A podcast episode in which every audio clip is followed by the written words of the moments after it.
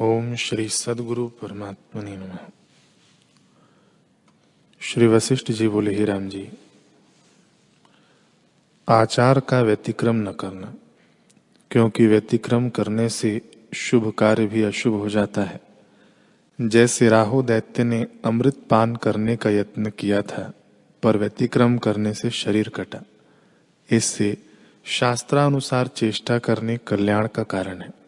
संत जनों की संगति और सतशास्त्रों के विचार से बड़ा प्रकाश प्राप्त होता है। जो पुरुष इनको सेवता है, वह मोह अंधकूप में नहीं गिरता। हे राम जी, वैराग्य, धैर्य, संतोष, उदारता आदि गुण जिसके हृदय में प्रवेश करते हैं, वह पुरुष परम संपदावान और आपदा को नष्ट करता है।